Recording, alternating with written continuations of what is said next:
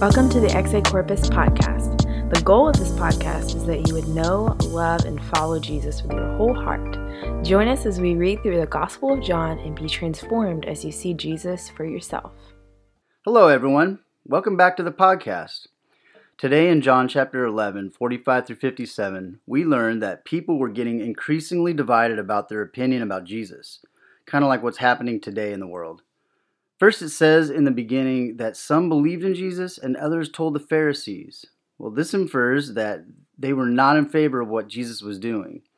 This reminds me of another verse that says, I have not come to bring peace but a sword. Matthew 10 34. The sword cuts and divides things, right?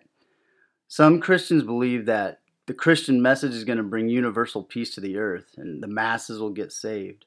Well, to an extent, that is partly true, but the power and influence that the devil has over this world is great.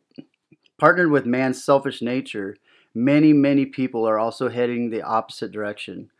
They're going to eventually die in their sins and face judgment before a righteous God who will give them their desire to be left alone in hell and to be selfish forever.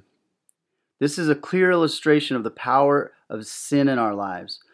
Even people who saw Jesus face to face were stubborn, prideful, and selfish to the point that they discounted the very testimony of Jesus in their midst. But thank God Jesus knew his mission. And what was that mission? Well, Caiaphas prophesied unknowingly. He thought he was being practical and sacrificing one person so the wrath of the Romans didn't come to them. But this was a prophecy with deep meaning that one man would die for the people and not just the nation, but for the whole world. God was carrying out his plan regardless of man's wickedness. God always gets his way in the end. So as you get ready for your day, take the time to ponder the meaning of the cross. Think about how you react to this verse, Matthew 12:30. Whoever is not with me is against me, and whoever does not gather with me scatters. Or this one, Luke 14:26.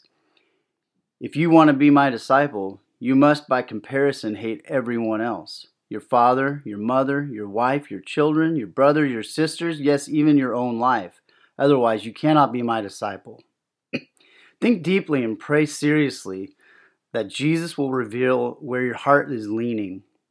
And then let Jesus come in to correct you and, and to give you directions on how you can obey his commands and love him with all of your heart. Thanks for joining us today and we'll see you next time. God bless you.